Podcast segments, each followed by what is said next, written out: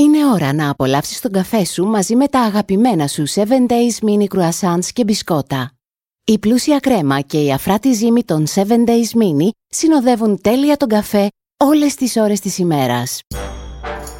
Ακούτε Home Home, ένα podcast με τον Χρήστο Χομενίδη. Δηλαδή εμένα. Με τις ιστορίες μου, το δέρμα σας ξαναβρίσκει την εφηβική του λάμψη. Μέχρι να γίνω πέντε χρονών δεν ήξερα τον παππού μου, τον πατέρα της μάνας μου. Τον είχα δει μονάχα μία φορά, για λίγη ώρα, σε επισκεπτήριο στις φυλακές Οροπού. Όταν συνέβη το πραξικόπημα της 21ης Απριλίου, ήταν βουλευτής της ΕΔΑ. Το έσκασε εγκαίρος από το σπίτι του, διέφυγε τη σύλληψη. Κρυβόταν. Τον έπιασαν κάποιους μήνες αργότερα στις γραμμές του τρένου, στις τρεις γέφυρες, σε ένα συνωμοτικό ραντεβού το οποίο είχε προφανώς καρφωθεί. Τον έστειλαν στην Αλικαρνασό της Κρήτης, στη Λέρο, στην Έγινα, στο Αβέροφ.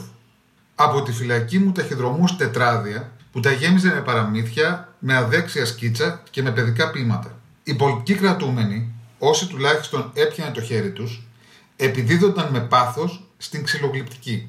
Οι οικογένειές τους λάμβαναν δέματα με ξύλινα κομπολόγια, ξύλινους χαρτοκόπτες και πιόνια ακόμα και σκακέρες σκαλισμένα στο χέρι. Στη βεράντα του πατρικού μου θυμάμαι ένα μεγάλο ξύλινο κανόνι. Γύρω από τις ρόδες του παρέτασα τα πλαστικά μου στρατιωτάκια. Το 1971 η Χούντα έδωσε αμνηστία. Εκατοντάδες κρατούμενοι επέστρεψαν στα σπίτια τους.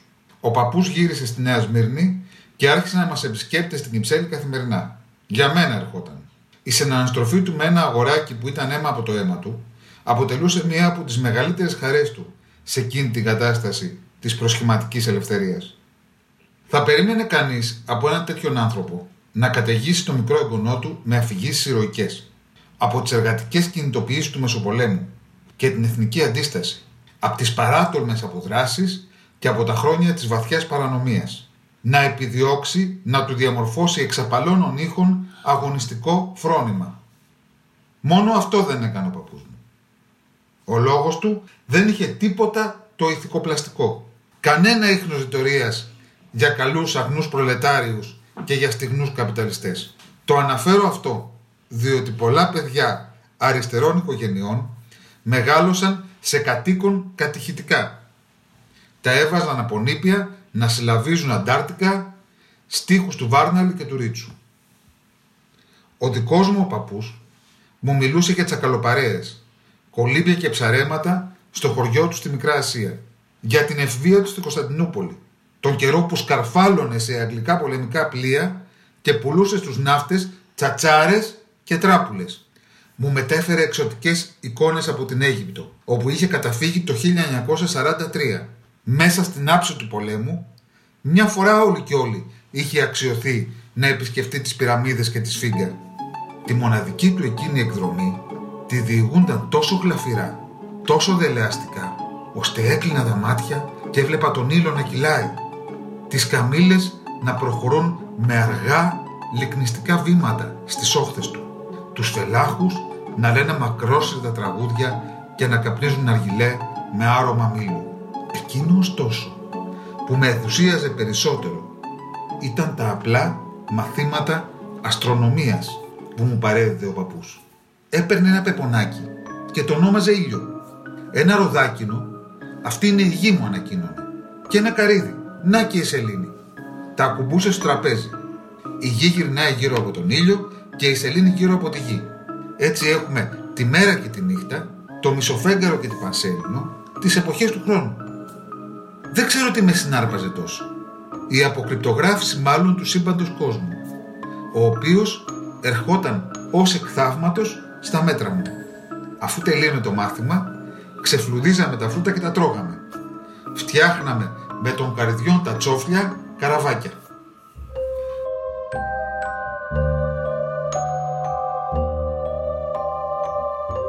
Κανένα χρόνο αργότερα, τελείωνα πια την πρώτη δημοτικού, μπήκε στην κάμαρά μου φορτωμένος βιβλία. Μιλάμε για πολλά βιβλία, για καμιά σαρανταριά τόμους τουλάχιστον αφού έχεις μάθει να διαβάζεις και αφού σ' αρέσει η επιστήμη και οι ιστορίες, ιδού, μου είπε. Τα άπαντα του Ιουλίου Βέρν, όσα τουλάχιστον βρήκα στα ελληνικά.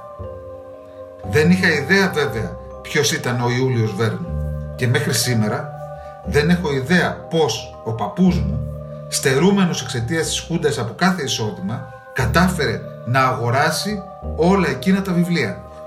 Μυθιστορήματα του Ηλίου Βέρν κυκλοφορούσαν τότε στην Ελλάδα από τρεις εκδοτικούς οίκους. Από τον Μίνωα, την Άγκυρα και τον Πεκλιβανίδη. Όλες οι εκδόσεις ήταν εξίσου καλέσθητες, με ελκυστικά για την εποχή εξώφυλλα, πολύ παρόμοια με των κλασικών εικονογραφημένων και με στρωτές μεταφράσεις σε συντηρητική δημοτική. Σε κάθε 50 σελίδες υπήρχε μια ολοσέλιδη γραβούρα που απεικόνιζε κάποιο στιγμιότυπο από τη δράση.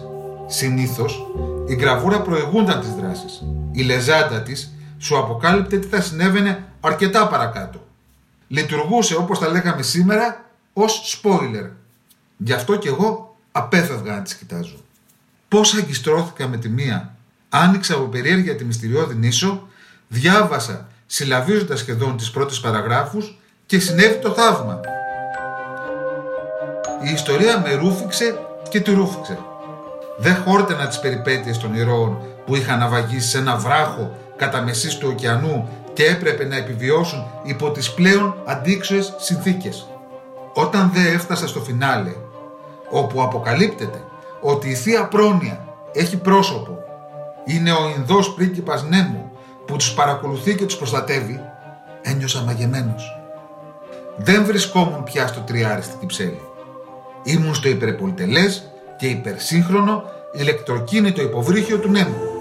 Κατά δυο μου στο βυθό, εμπρός στο φινιστρίνι μου, περνούσαν πελώρια καλαμάρια και ένα σωρό άλλα αλόκοτα πλάσματα της θαλάσσιας αβύσσου. Από τη μυστηριώδη νήσο ανακάλυψα την τιτάνια δύναμη των βιβλίων. Θυμάμαι ακριβώς το οργασμικό συνέστημα σαν διάβασα την τελευταία ράδα και την αμηχανία που το διαδέχθηκε. Τι έπρεπε να κάνω τώρα; Πού θα έβρισκα τη συνέχεια της ιστορίας; Πώς θα ζούσα δίχως τους ήρωές μου; Τι είχε χαθεί. Από το ράφι μου έγνεφε χαμογελώντας πονηρά ο 15ετής πλοίαρχος. Για τα επόμενα τέσσερα χρόνια διάβαζα μανιωδώς Ιούλιο Βέρν. Ο Γάλλος συγγραφέας του 19ου αιώνα είχε αποκτήσει μέσα μου θεϊκές διαστάσεις. Δεν ήξερα, ούτε ήθελα να μάθω κανέναν άλλον ευεργέτη της ανθρωπότητας. Παρακαλούσα τη μάνα μου να με ξυπνήσει στις 6.30 το πρωί για να προχωρήσω την πλωτή πολιτεία προτού κατέβω στη στάση του σχολικού λεωφορείου. Μέσα μου δεν χωρούσε αμφιβολία. Θα γινόμουν μεγαλώντας ναυτικός, εξερευνητής, ιδιοκτήτης έστω περιπλανόμενου τσίρκου, σαν τον Κέσσαρα Κασκαμπέλ. Δεν συνειδητοποιούσα και ευτυχώς το προφανές. Ότι εκείνος που ουσιαστικά θαύμαζα ήταν ένας συγγραφέας. Βυθισμένος στην επιστημονική φαντασία, γλίτωσα από τον Λαπά που αποκαλούνταν στα χρόνια μου παιδική και εφηβική λογοτεχνία, που με λαμπρές μα δακτυλοδεικτούμενες εξαιρέσεις στα βιβλία της Άλκη Ζέη, της Ζορ Σαρή και του Παντελή Καλλιότσου αποτελούνταν από ηθικοδιδακτικές ιστοριούλες, οι οποίες αφύπνιζαν δήθεν την περιβαλλοντική συνείδηση του νεοσίου αναγνώστη ή το εθνικό του φρόνημα, που εξαιτίας του τα παιδιά αντιπαθούσαν για πάντα το διάβασμα. Ο μόνος που με έκανε να πιστήσω στον Ιούλιο Βέρν ήταν χάρη στον πατέρα μου, ο Μαρκ Τουέιν. Εκεί, στον Τόμ Σόγκερ και κυρίως στον Χοκ Φιν, βρήκα εντελώς άλλα πράγματα. Βρήκα το μποέμικο πνεύμα, την αλητία της περιπλάνησης, τη γοητεία του ημίκοσμου, ενίοτε και του υπόκοσμου. Με σημείο αναφοράς τον Χακ Φιν διάβασα στο γυμνάσιο τον φύλακα στη Σίκαλη του Σάλιντζερ και στο Λύκειο το στον δρόμο του Τζακ Κέρουακ. Άμα σας έλεγα το όνομα του παππού μου και αν το γκουγκλάρατε, θα σχηματίζατε την άποψη ότι ήταν ένα ηγετικό στέλεχος της αριστεράς. Ένας κομμουνιστής πολύ παλιάς κοπής που είχε κάνει χειραψία με τον Στάλιν, που είχε χορέψει βάλς με την Πασχονάρια που είχε περάσει τη σχεδόν εκατοντάχρονη ζωή του πιστό στο όραμα της νιώτης του, όσο και αν το έβλεπε να ξεθοριάζει. Ισχύουν όλα αυτά. Υπάρχει ωστόσο κάτι εντελώς προσωπικό, γι' αυτό και απείρως πιο πολύτιμο στη δική μου σχέση μαζί του. Εκείνος, ο πολυταξιδεμένος, ο τρικυμιώδης τύπος, εκείνος που ως τα 90 του πήγαινε στη λαϊκή αγορά και φούσκωνε όταν οι μανάβησες τον αποκαλούσαν γέρο λεβεδιά, γκρέμισε κάθε τείχο γύρω μου. Μου άνοιξε έναν δρόμο και έναν κόσμο. Όχι της κομματικής ένταξης, μα της λογοτεχνίας. Αυτό ήταν το Home Home. Η καλύτερη ώρα για να με ακούτε είναι κόβοντας τα νύχια σας. Αλλά, αν θέλεις τη ζωή σου να προκόψεις, τα νύχια σου Τετάρτη και Παρασκευή μην κόψεις. Μπορείτε επίσης να με ακούτε κάθε ώρα και στιγμή στο Spotify, στα Apple Podcasts ή όπου αλλού ακούτε podcast από το κινητό σας. Είναι η ώρα που θέλω κάτι... κάτι συναρπαστικό και απολαυστικό μαζί με τον καφέ μου. Τα 7 Days Mini Croissants με γεύση κακάο και μιλφέιγ. Υπέροχες κρέμες μέσα σε αφράτο mini croissant συμπληρώνουν τέλεια τη γεύση του καφέ.